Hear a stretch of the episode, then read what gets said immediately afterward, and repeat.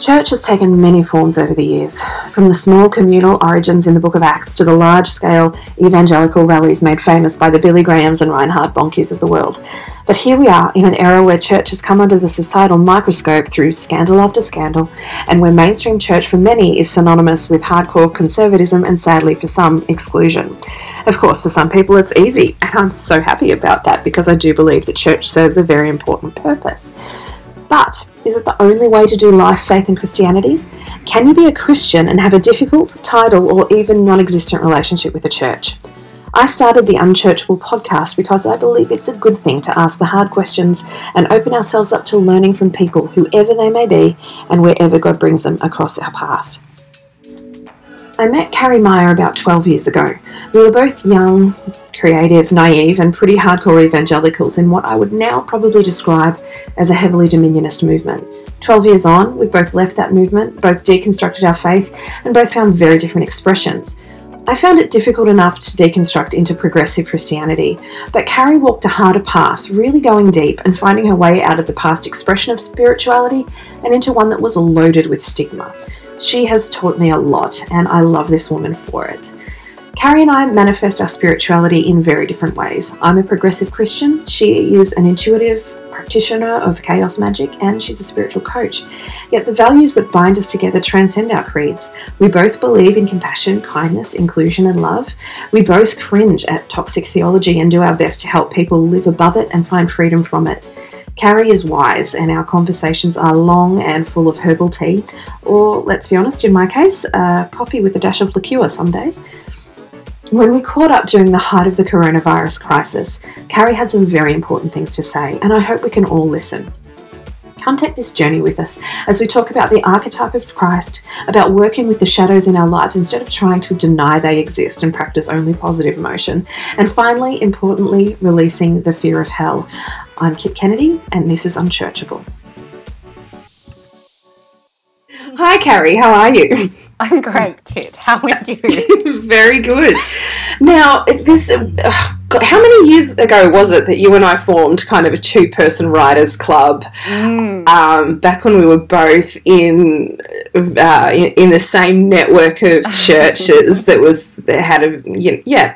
How many years ago was that? that? I'm so yeah. I think it was 2008 when we first met. Um, mm-hmm because we were attending the same kind of church conferencey kind of thing, and um, I remember feeling like so cool when you first spoke to me.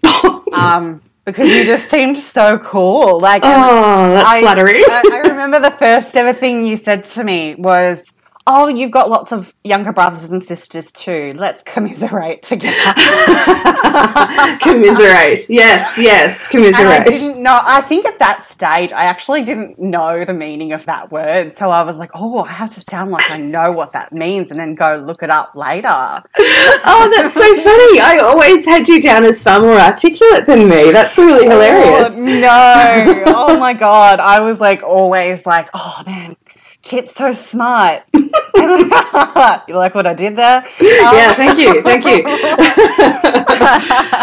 oh dear. So this is it's interesting where life's taken us from then because at the time. Mm-hmm we're in the same network of churches. Our life journey has taken us both out of those churches. Yeah. We've both had to face a lot of deconstruction. Mm-hmm. Um, mine landed me in quite a uh, progressive Christian space.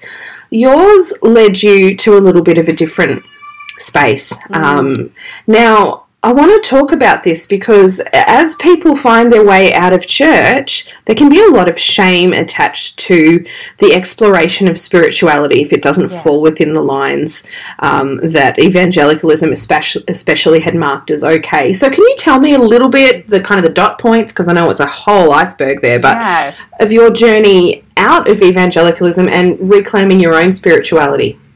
Awesome. Yeah, I, that's a great question. And um, I feel like I've spoken about this so often now that I probably can give it to you in dot points. So yes, um, I would say that it. My decision to leave Christianity didn't come as a result of me not believing in Jesus anymore, and I feel like mm-hmm. that's really important for me to say because everyone's journey is so vastly can be so vastly different. Yeah, yeah. For me, um, the leaving Christianity was actually a conscious choice. It was like a cognitive decision mm-hmm. rather than like this gradual unbelieving. Mm-hmm. Um, because I was so traumatized, I couldn't listen to worship music. I couldn't pray. Yeah. Um, and you know, I was dealing with post traumatic stress disorder, and I had mm-hmm. well meaning Christians around me telling me that it was demonic spirits. Yeah. So it was just sort of adding to the further trauma. And it, it just got to the point where, as you know, back in 2013, I had a suicide attempt because mm-hmm. I was just at the end of my tether. Mm-hmm. And what got me to sort of want to stay alive was a picture that I saw of my two youngest siblings. And I realized if oh. I can't do it for myself, I couldn't yeah. do it for my friends. I couldn't even do it for the rest of my family. But when I saw this picture of my two youngest siblings, it was the moment that I thought I have to do it for them. I can't add to their trauma. Yeah. Um, wow. Even further. Yeah. So I was like, well, if I'm going to have to be alive in this world, I might as well make the most of it. Yeah. And that yeah. sounds quite nihilistic, but honestly, that was the start. It was like, okay, mm. I've got a, I've got a clean slate here, mm-hmm. and and um, that, sorry, yep. Yeah, and that's a it's a precious uh, it's a precious moment where you go, okay, this is what I'm grounding myself on while I get through the guts of this yeah. trauma. But that's not all you're holding on to now, is it? Like, no. uh, um, life has become a far more. I mean, not without its complications and not without its up and down moments. And, I, and what I love about your um, your online presence is you're really honest about the moments in which it's not rosy. And and I suppose one of the things that I want to make sure that I always do is am honest with the struggle and not just with the, the big moments but life has kind of grown for you since that moment hasn't it? It's become more expansive. Yeah, it really has and i mean look it was definitely a journey that began with lots of little steps. It wasn't mm-hmm. all those big moments. It was lots of little twists and turns lots of mm-hmm. little nuances that made up the whole and lots of it, it was a lot of experimenting and it really started out with a you know the basics like literally looking into islam looking into mm-hmm. hinduism.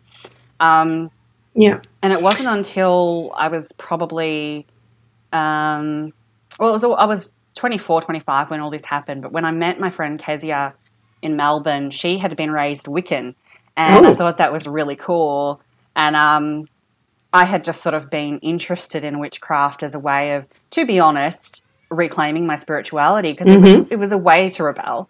Yeah. And that was, I mean, it's not always the right thing to do. It's not because, you know, trying to do something from a place of resistance mm-hmm. isn't always helpful. It can be. But when your spirituality is supposed to be a sanctuary, yeah. resistance is not helpful. But it was helpful at the start. Um, but then it, it, became something much deeper for me. So I started mm-hmm. with Wicca, and Wicca wasn't right for me um, after a little while because there were some things in Wicca that I felt um, didn't align with my values.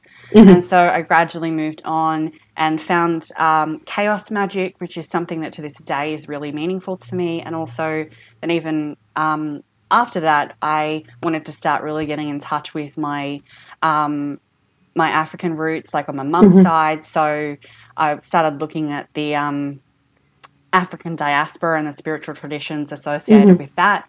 Really just traced it back to um, Nigeria, where the practice of Ifa originated, and mm-hmm. I've been um, involved in you know Ifa and chaos magic sort of together. Um, yeah, yeah. Okay, so I'm really interested in this because um, I don't know about you, but my Christianity, because I'm old, well, I'm not oh old. I'm not 40 yet, guys. I'm, I'm, a long way off 40, but um, I'm still I'm still in the hot decade called the 30s.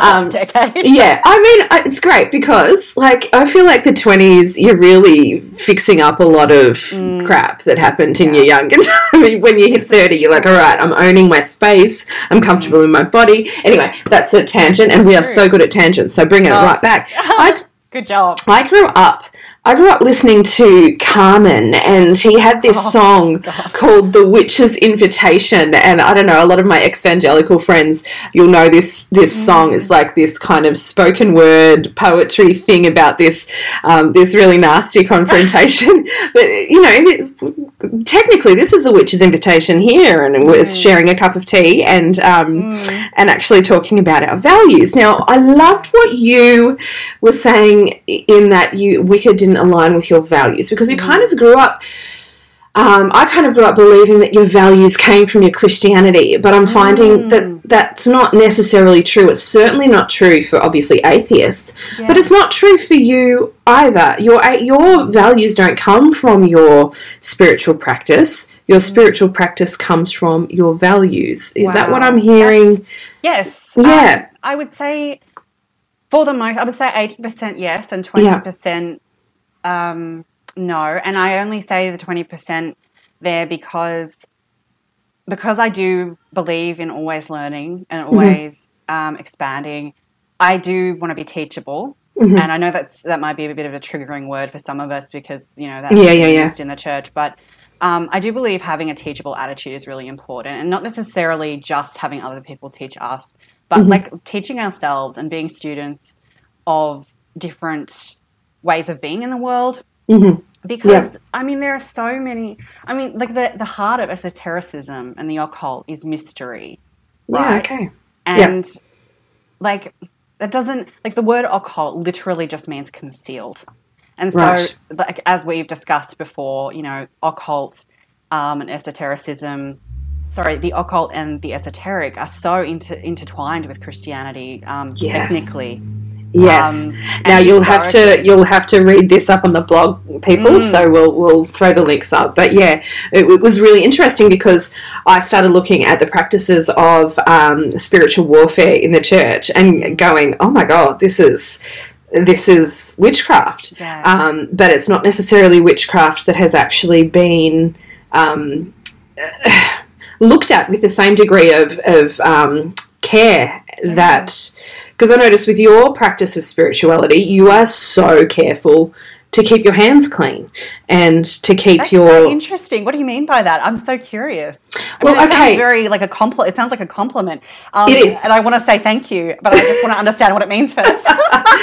well, like you said to me a while ago um, that you weren't comfortable with uh, with hexing because Mm. it was, uh, you know, because it's taking control that's not yours to take, or Yeah.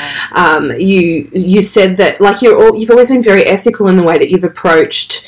Um, witchcraft and I, I use air quotes there because I think there's so much stigma attached to the word and we'll talk about that in a second but um, there was a I think I think I showed you this. I think this was in one of our lengthy um, Facebook chats but Oh, I um, think I the, know where you're going with this one. the wake up the wake up olive movement. Oh God, yes. it made me sick because they were like there was this grieving mother at the heart of it. Um, and that like I think I think praying for people I think I think we should believe in miracles. I think we should reach for the impossible. But s- to see people gather around this across the world and, and to be chanting wake up olive wake up olive and singing to olive and not to olive's god or the giver of life. Mm. it really it for me i was sitting here going oof this is this is an uncomfortable territory because we think we're doing the right thing. Mm, but are we really? And i found that christianity or evangelicalism in my mind has taken a bit of creative license with some things over the years and gone well just because it's a you know this feels good to me the taking of power the dominionist doctrine it feels good to me so therefore it's my right and therefore it's godly well Yeah. it, it's not necessarily it's taking power that might not be yours to take um, yeah. uh, That's so, so interesting because Mm. um, I yeah I remember with those articles when we were talking like when I did mention about hexing and that I personally haven't really I haven't done it and I Mm. I don't really fully feel comfortable with it but um, I have given a bit more thought to that and what I did say in that article was that you know context is so important Yeah. because you know a lot of the times we're exposed to hexing um, in terms of like the context of the African diaspora, particularly through the media, in the form of voodoo and hoodoo and things like that. And um, it's voodoo and hoodoo are never really in the mainstream media portrayed in a positive light.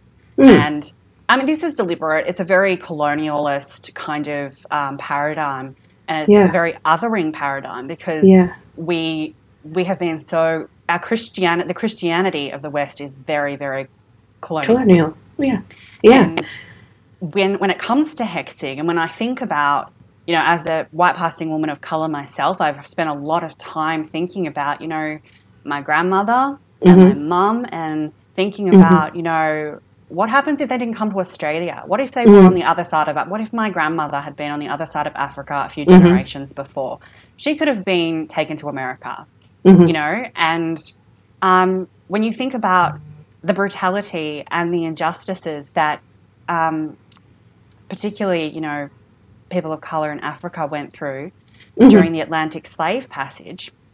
And then, of course, the legacy of slavery that Yeah, gosh. took place and still endures. Um, we have so much powerlessness there. And so I think that, I mean, there are still many people in communities like the, in the hoodoo community and the voodoo community who do practice like hexing and stuff. And Yeah. I remember once with one of my IFA mentors, I, I made a, I made sort of like a passing comment about how I didn't like those traditions because of the hexing and cursing. And she said, Mhm. you know, you need to make sure that you're not being judgmental. You don't know where these people are in their journey. Just keep your eyes on your own prayer mat, so to speak. And I was like, Yeah. I've been chastised. But I, I had to be because Yeah. I don't. And Mm. if I had had my family being killed, raped, taken into slavery, you know, there were like brothels set up in America specifically for men, straight African men who had been brought over as slaves to be used as homosexual slaves just for the sake of humiliation. Oh my god. I would probably resort to hexing too, Yeah, yeah. to be yeah. honest. Like if that Mm. was my only form of, um, if my, my only fallback yeah. in such a powerless situation, I might potentially do it. So um, I think that's partly to go back to the question about Wicca, Yeah. um, partly why I had to move on from Wicca.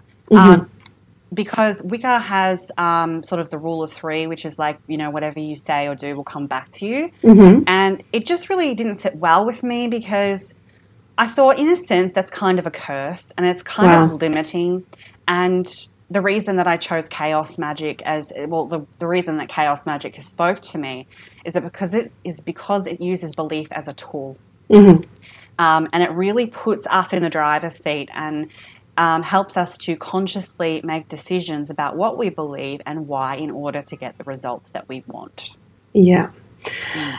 And this, I think, is a point that we can really, that, that I really see my own journey in. Um, you've kind of you've kind of made me really confront my own judgments about um, about spirituality and about other spirituality. And I think yeah the, comment about colonialism really rings true with me because growing up evangelical if you didn't if you didn't convert people to your particular stream of belief then they were unsaved. And um, you know consolation. I've been there too, girl. And Yeah, my- being a self-hating person of color too, Like, to be actually so indoctrinated to believe your own people and your own heritage are evil.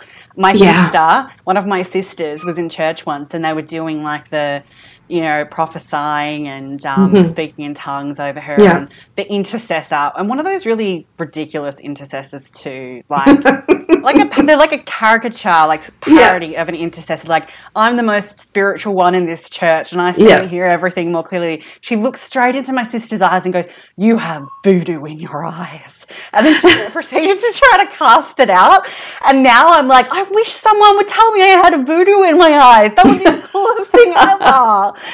because it would actually be speaking to your heritage and Yes.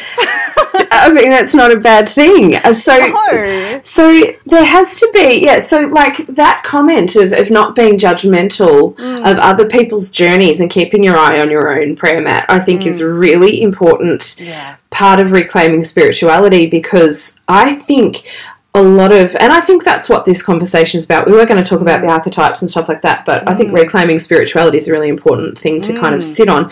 Um, after I left evangelicalism, I mean, I guess technically I'm probably still evangelical because I go to a Baptist church, although because of coronavirus, I'm not going to anything for the foreseeable future. Right. um, uh, you know, when I, I left that kind of, um, I guess, neo charismatic stream of of, um, of evangelicalism, I, it's really taken me a long time, and perhaps even till recently, to release the pressure on myself to live out my faith through the judgments of others. Yeah. Because really, my faith, my relationship with spirituality, my exploration of the divine, and my search for the ultimate type of Mm. ethics um, or ethic to live by, that's my business. Yeah. Um, you know, so how did you reclaim that? Because obviously, like, you have walked into one of the big taboos that, that Christianity has kind of built walls up in and that's about, you know,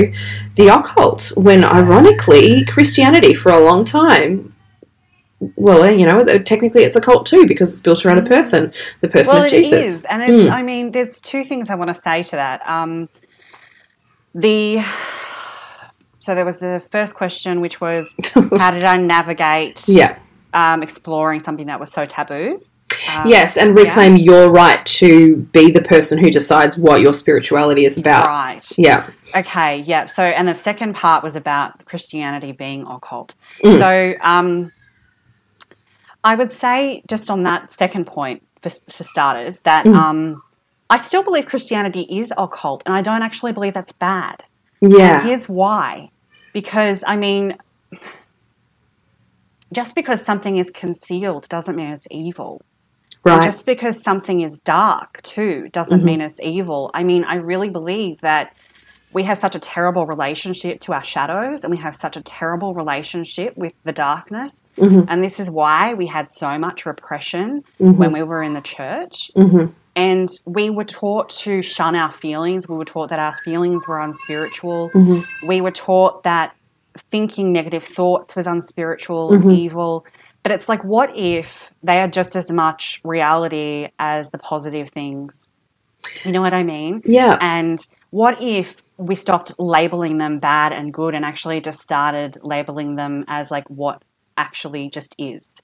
Yeah. and I love this. Yeah. I that my whole relationship to my whole self has changed as I've learned about embodiment Mhm. and understanding that like if I think that I am separate, I'm going to have like if I if I believe that my mind and my heart and my body are all separate Mhm. and my thoughts and my feelings are evil and my flesh is evil and you know Mhm. there's this separate essential part of me that is Mhm. holy and pure then I'm gonna. That's, that's like a recipe for mental illness. Can we just say that for starters? like I believe that, that that contributed so much. I believe to the fragmentation of my personality Mhm. and um, No, I yeah, that's interesting. And Mm. what we assign to, uh, I like your use of the term shadow there.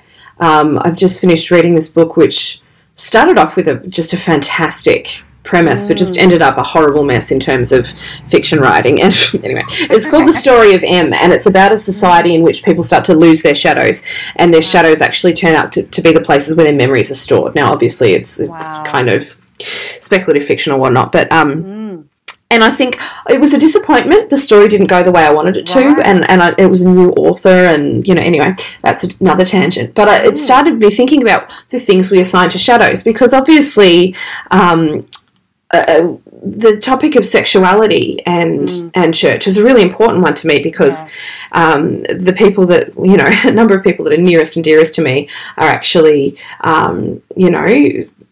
They, yeah, queer. I, I never know what to say because I know I'm sitting in a pla- place of straight privilege here, but yeah, um, and I've had to it's sit. fine. Yeah, cool, Yeah. cool, cool, cool. um, and, and it's been like I've had to grapple with the the the way that church has made these beautiful people who are absolutely loved by God, absolutely treasured by God, absolutely part of the rich tapestry that we call the human race Yeah. that is, you know, designed in my mind by God.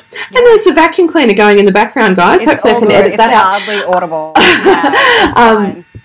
I've had to sit there and think like we assigned those attractions and those gender identities to be dark or to Yeah. be bad, but also growing up in purity culture, we d- Mm. we put the whole area of attraction and sexuality in the bad box Yeah. until you ticked this box that said married, and then it was supposed to flip over from the shadow and into the light. Like, but you know, Yeah, still don't talk about it and don't like, you know, a lady I doesn't talk that. about her That's sex so life. true. That's really. You need to write a blog entry on that or something. I want to read that article. I want to read that blog entry, please. oh gosh, that's uh, yeah. it. give you a few like, years on that. something you were saying actually, and like you were mentioning before about how we were originally going to talk about the archetype of the Christ. I feel like what we're talking about right now is actually a perfect segue into that. really? Because okay, go. Yeah. well, like when when you think about shadows, I mean that term really, the way we use it, the context in which we use it these days, come is like it's a Jungian term. Uh-huh. So, um, archetypes being what they are, that they're also like they're a Jungian theory and approach to psychology and working with Yeah. the subconscious. Um, and so you'll find that a lot of people who are involved in like um, like alternative spiritual communities and witchcraft and stuff, they tend to work with archetypes quite Mhm. a lot. They're not inherently um, witchy. I mean, Mhm. it's it's literally psychology and it's a Mhm. theory too. Like we've got to remember that it's not a subscribed form of you know practice, Yeah. spiritual practice. But this is where again chaos magic comes in for me. So you can take whatever you want and you can make it spiritual because it's about the results that you want to get at the end of the day. hmm And when we think about, well, first of all, let me just talk about what the Christ archetype is. The Christ Mhm. archetype is the union of opposites, as um, according to Jung, that's what it is, the union Yeah. of opposites. So basically, this is the the character within a narrative that serves the function to bridge the gap between two Right. worlds. So. Okay. so Yeah. when you think of Christ, he bridges the gap between heaven and earth, Mhm. humanity and God.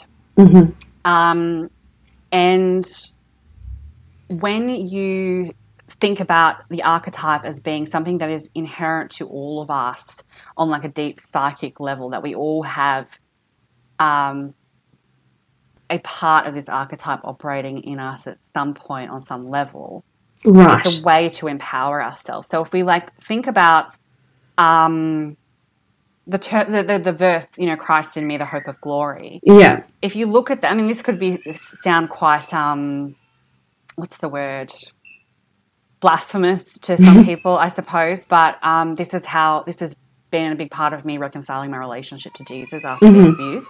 hmm Was understanding that Christ in me, the hope of glory, is like I am my hope of glory, and that Christ is a sort of consciousness. I mean, I I do believe in a supernatural personally. I I am Mhm. not just um, I'm not like a, just a humanist or anything. Yeah. Um, but I do believe that Christ, his example in the Gospels was that of a protagonist, as someone, as Chri- as um, Jung said, the self-realized one. hmm When you look at him playing out his purpose and his function, um, Yeah. his destiny in the Bible, amongst the backdrop of um, the environment where he was raised and the people who he was amongst, like he was the most self-realized one of all hmm and you see this archetype in pretty much like all the main um, protagonists of mainstream films and books. People like Harry Potter, Yes. Frodo Baggins. This archetype Yes. exists all the time. But when when we talk about the shadow as well, like Christ also has a shadow, and that shadow is like okay. So there's this in Hermetic spirituality. There is uh, there's something known as the seven um, Hermetic laws of the universe. Okay. And one of those laws is the law of polarity. hmm And basically, the idea is that everything in life exists on a spectrum. So, Yeah. one of the most, um, some of the most um, easily understandable examples of this would be like, you know, light and dark being at opposite ends of the spectrum Yes. where yes. you slide the pointer up that spectrum will you know determine how much light there is or how much dark Yep. there is yeah. and that there is you know dark is only dark in relation to how much light hmm there is and so you know and, and vice versa just like with temperature you know so Yeah. like 38 degrees is cold in relation to 50 degrees but it's hot in relation to 20 degrees Yeah. right Yes. um, and so then we, if we if we think about it in like even more abstract terms, like gender, which we uh, many of us are familiar with, you know, Hmm. Yeah. we understand that gender is a spectrum and that masculine and feminine can be something that is expressed on a sliding scale hmm um, without like taking away from the essence of either. Like, Yeah. someone, you know what I mean? So a man can be feminine and still be a man, and a Yep. woman can be a woman and, st- you know what I mean? Yeah, So, yeah, yeah, yeah. um, when we think about um, archetypes on a spectrum, you have Christ on one end and Satan on another. And Can you Like- hear my children screaming like banshees in the back? Gorgeous. I well, it's probably not gorgeous for you, but No. I'm, I'm texting Patrick to say I'm totally recording right now. Can you take the banshee outside?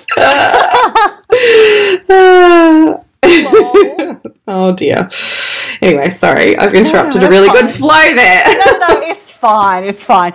Um, so yeah, it's sort of like when you think about that Christ and Satan were in some ways they were like children of God yeah, on yeah. the same level. Like, Mm, like I mean, there is no proof to say that they weren't on the same level. Let's be honest. yeah. Um, so when you think about that, like Satan is almost like a shadow of Christ.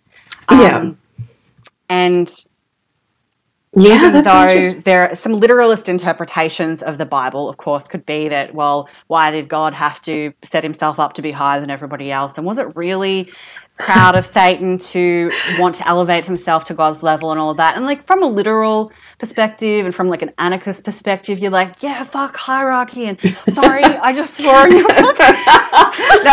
do you know what? We'll, we'll just leave it. It's fine. okay. Um, you know, and so from that perspective, I'm like, yeah, Satan's amazing. But then, like, then from a not a literalist perspective, but from like an actual esoteric, like heartfelt perspective, like God is not. We- We've got to stop looking at it literally and understand that God is representative of that oneness that we all Yeah. are a part of. Mm, And so, what Christ did was he surrendered to that oneness by quote unquote obedience to God. yeah. And Satan deviated from that oneness by his quote unquote disobedience. So I don't think it's about be obedient, be disobedient, like those two, not in such literal Yeah. terms. Yeah. It's about do you value the ultimate oneness that we are here to live out? Or Mm, do you value the self and individual individuality more than oneness? Now, this I think is really worthy of sitting on for a minute because if we scrutinize our personal walks with faith Mm, and spirituality, whatever we call that, whether we call it a belief in a greater power or whether we call it church or whether we, we call, Yeah. you know, whatever it is, uh, when we look at that that oneness, are, are we trying to no? Are we working with it or are we working against it? mm, I think that's really interesting. I, I found that after I left neo charismatic evangelicalism, right. I wasn't trying to save people anymore. I wasn't trying to reach them anymore. Yeah. Um, I was, and in that moment, it became instantaneously easier for me to connect with people on a basis of faith because I was just sharing my life and it was from an equal place. And love that. I That's sat and had some beautiful conversations with people who were from all walks of life and all different Yeah. expressions of faith and I started to realize that that power distance that I'd sat myself in when I was um, you know when I was still in that old movement Yeah. had actually been really off-putting to people because they're like yuck I'm not less than you I'm not you know I'm not less worthy Wow. than you and um, I I found that it, these conversations could be a lot more rich and we could just sit and talk about our experience of life Yeah. and that's when I started to realize that hey people with their you know with their incense or their crystals or their you know various different beliefs that might come from Mm. different forms of you know like like many of the things that you've mentioned they're good people that are trying to find an ethical way of being in the world that Yeah. serves their conscience, that serves their values, and that makes their experience of life better. Better. So, how dare I come in on my high horse and say, you are not part of the oneness, you are not part of the divine. Um, you know, I am a Christian. I am still a Christian, Yeah. but I've, you know, I've booked an intuitive session with you because I, I want to know the work that you do in helping people understand what's going on within their souls. But this this idea of oneness is really fascinating because right now we're sitting in the middle of the coronavirus pandemic and there's this fracturedness that's been exposed in society, I think. Yeah. Um, because we've all had to isolate in our own homes and we've all had to we've all had to learn a better way of connecting with each other. We've all had to learn a better way of looking after our mental health during this time. We can't attend church, but I, I sometimes wonder how much of a facade that is anyway, because we're going once a week to get our fix served up to us on a tidy platter by somebody else. Yeah. Um, but what is our own experience of spirituality and of of um, being one with God and and one with our brothers and sisters on earth, and being you know good stewards of the earth? I think that's another Yeah. part of oneness. Um, it's just a fascinating thing to me, but it comes back to colonialism, doesn't it? Yeah. The colonialism that I see in, let's just call it for what it is, white Christianity with our Yeah. white Jesus, even though he's Middle Eastern people. Um, you know, it's it's very colonial. It's very um, it, it, there's this energy in it that kind of takes power away from people by making them an other who needs to be converted or redeemed. It's true. It's That's big- totally true. I love a- this. I love it. And it means so much to me to hear like progressive Christians talking about this stuff. Hmm. Um, and it feels really good. Like I mean, as you said before, we've we've like had a journey in our Mm-hmm. friendship. Mhm. And I'm so lucky. I'm so grateful that we're friends. And it's, it's I know it's been so healing and nourishing and enriching for both of us Mhm. to relate, even though we have different uh, spiritual worldviews, we have Yeah. the same values. And my friend Brady, he, he always says we have to have relationships based on values, not beliefs. Yes. And I Oof. love that. Isn't that good? If you want a Mm. good guest on your show, Brady Mm. Clark from the Life After podcast. Oh, yeah, yeah, yeah. He's great. He's- Um, but yeah, that's- so That's interesting because compassion, mm, core value for both of us. yeah, Um, truth, um, social justice, yeah. heavy core values for both of us. Um, yeah, I think. And I think, to be honest, I mean, when we think, oh God, it's making me tear up a little bit. when I think about it, I mean, the reason we are at where we're at today is because all along, despite all the ups and downs and the things that stood in the way of us being where we're at, Mm, um, we always had the same values. Yep. Always. yeah, And what stood in the way um, for both of us, because we were both deeply indoctrinated hmm and there was so much religious abuse that we had to endure that Mhm. affected all of our relationships. And so Mhm. when when I began to navigate my own spirituality separate from what we had been um, experiencing within that very insular community, it, it was disruptive. yeah, And yeah, what it brought up, it wasn't, it didn't bring up our dissimilar values. It just brought up the dogma. It's Mhm. like, because that's what dogma is. Dogma is that thing that it's not alive. It's this dead, unmoving thing yeah, that just, it clings onto us. And Yeah. it's like, I don't know how I'd explain it. Kind of like a cage. It's yeah, almost just like, it's, it's this really heavy yang sort of like Mm. energy that just is about structure and Yeah. Yeah, staying in place. And there's a place for structure, and there's a s- there's a place for support. yeah, Um, but if we're staying in a certain place at the expense of being true, mhm, that's like really dangerous territory. Um, Yeah. and we both know what that's like. We Yeah. yeah, It's funny when you say you're kind of grappling for an, an explanation on dogma. Mm. I'll tell you what I visualize, and it is 100% due to the fact that I'm a visual person. The term Yes. dog appears in that word. that's hilarious. I see the three headed dog from Harry Potter that's oh God, like, That's which is kind of getting in their way, getting in the way of progress. yes. I my experience of of I guess stepping into progressive Christianity Mm. has been a willingness to actually look at these various different doctrines that made up the dogma that I'd kind of lived by and going, is this true in the world? Is this Yeah. true for me? Is it helpful in the world? Is it helpful for me? Yeah. Um, and the more I look at the Bible, the more I see things that are just been hidden in plain sight, yeah. this is true. which gets takes me back to the word occult, which you said meant hidden or Mm. concealed Yes. um, and the, that esotericism and the occult had been about mystery and about concealment. Now, Yeah. what I and, and I think it was an I important. mean, think about. I mean, think about Joseph. The Bible. Yeah. can we not talk about a magician? yeah, uh huh. Like, what the actual hey hey? And- That is but- a magician. But no, like let's let's move away from Joseph.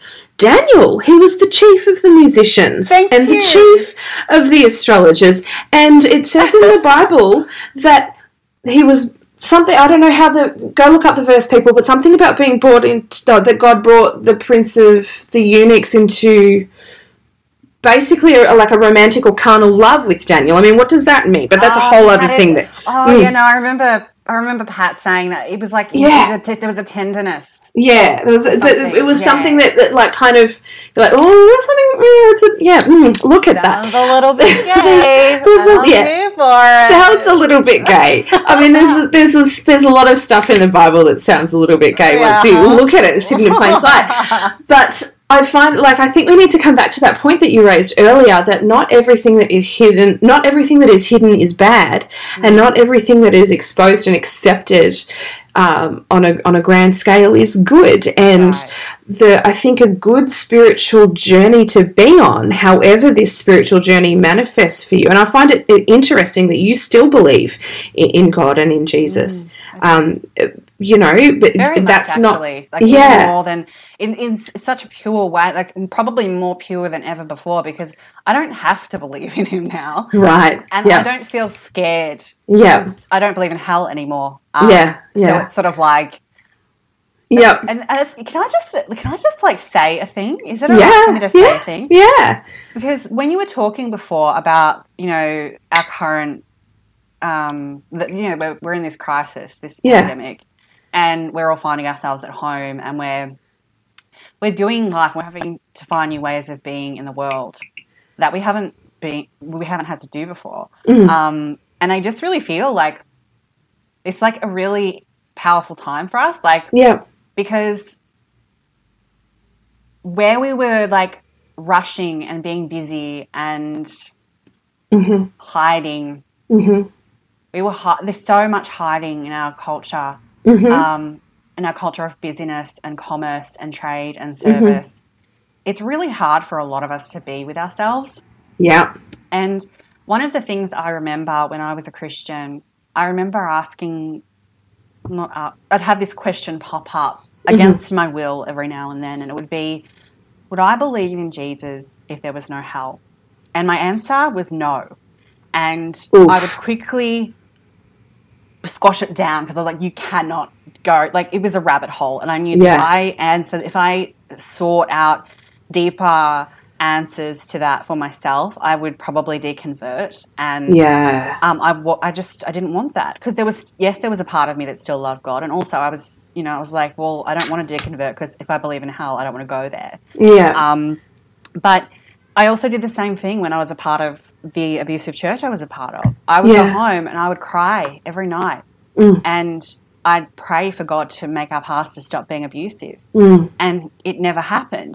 And well, that's, I also believe because, you know, we all have choices too. We Yeah. don't realize our own power, like yeah, to be able to walk away. I'm not Yeah. talking about the power imbalance and I'm not talking about, you know, situations where vulnerable people are exploited. That's a Mhm. different story. But, you know, like, I don't look at those situations and go, "Oh, God didn't do anything." I don't think that that's what Yeah. I how I would describe it. But anyway, I'm digressing. The, what I was saying was like, I would be praying that my pastor would stop. I hate, like, I was Yeah. terrified of her and I Mm. hated her as a person, but I couldn't let myself go deep.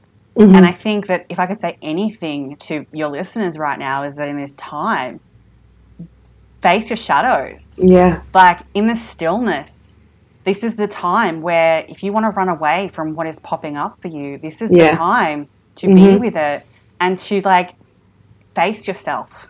Yeah. That's where Because- your healing is. Wow. Yep. Yep. Face yourself, face your shadows because that's where your healing is. I love that. One of the books that I um, was was helping a person put together, Mm. he said that we have to like when things fall apart, we have to sit in the wreckage and look at it, Yeah. and we have to make sense of it instead of just avoiding it and numbing the pain by moving on to the next thing yes. and um, and what I look this this interview's gone way longer than I than I kind of said it would. right. Sorry. No, don't be because I've kind of I've kind of loved every minute of it, Me and I'm definitely going to interview you again because there's so many rabbit holes Oh we my could go down here. But what I wanted to talk about, and I think it's a really important thing, is you've had to move from that, uh, and both of us have had to Mm. take the locus of control of our faith and spirituality from being in somebody else's hands, and we've had to take it back to our own hands. Yeah. We've had to look at the different dogmas that we were living by. We've had to deconstruct it. We've had to ask whether it's helpful. We've had to realize that our values come from inside us as Yeah. well as externally. We've had to scrutinize that.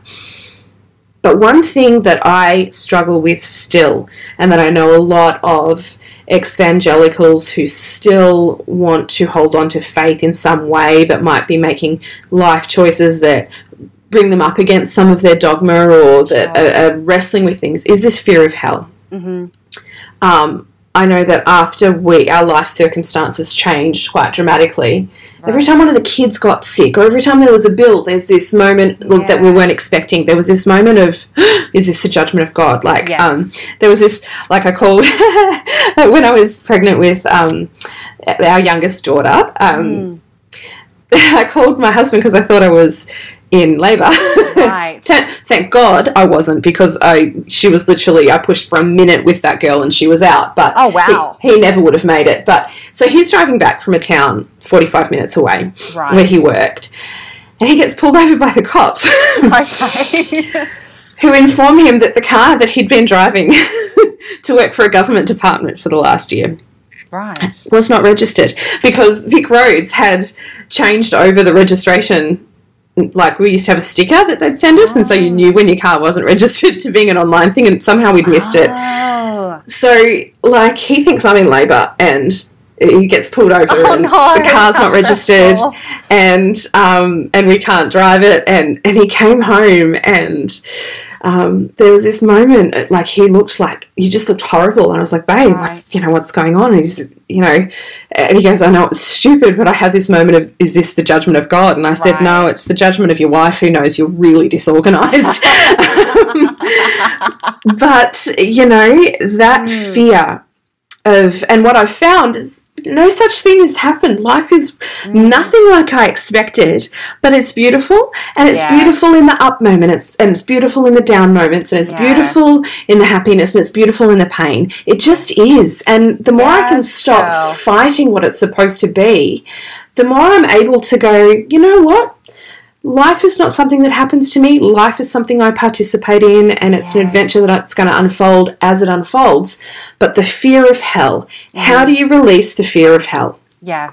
Okay. Well, for me, there's a few different components to this question, and Mhm. um, I want to be as thorough and efficient at the same time as I can possibly. Yeah, So let's yeah. try.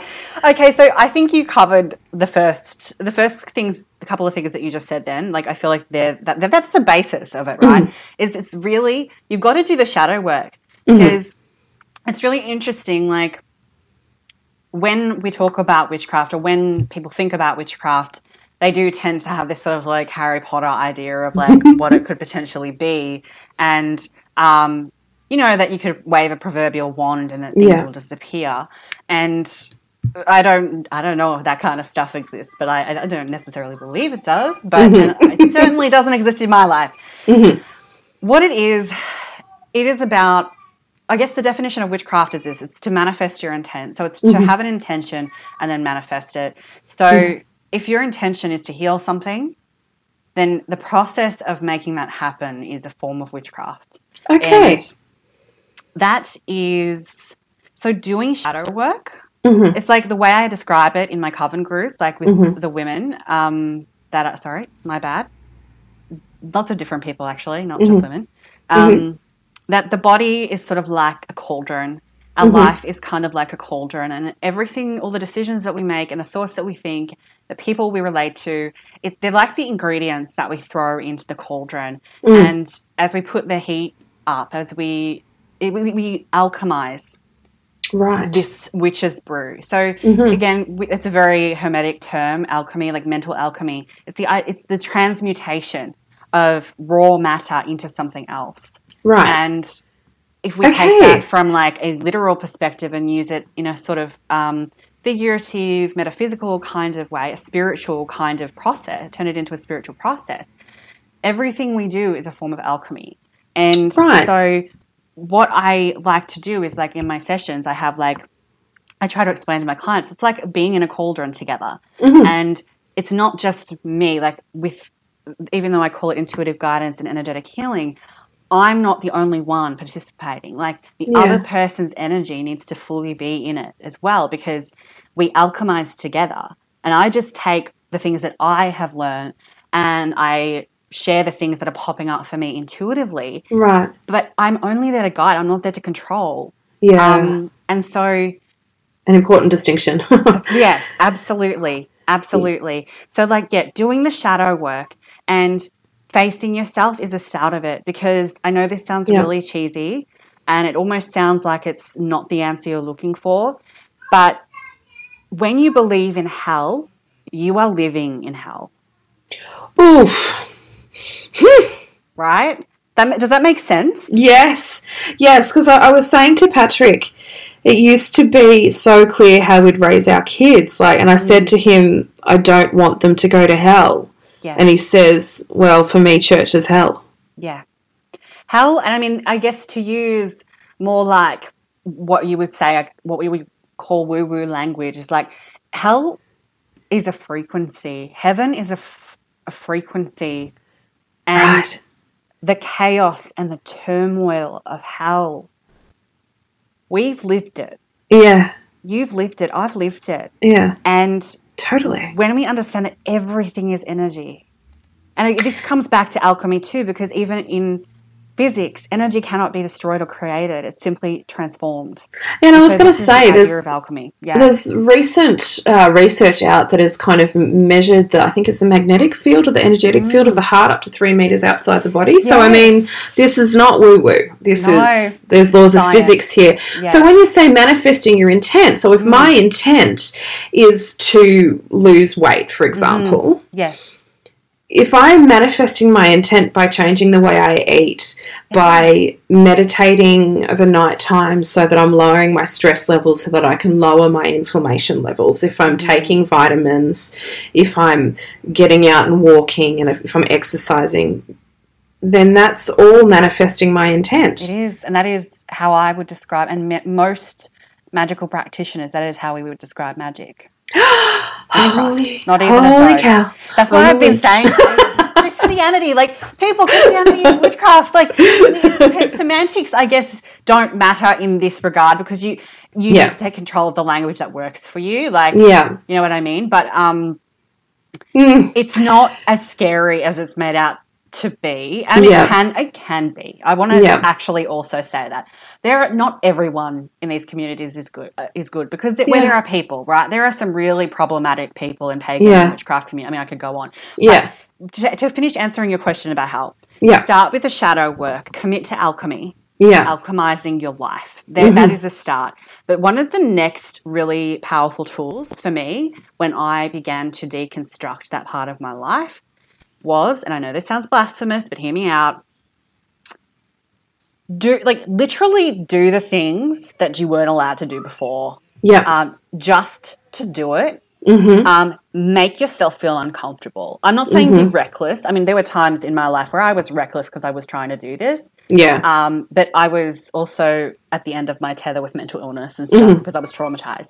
But Yeah. from make calculated risks and try things that you felt were taboo before that you've always wanted to try.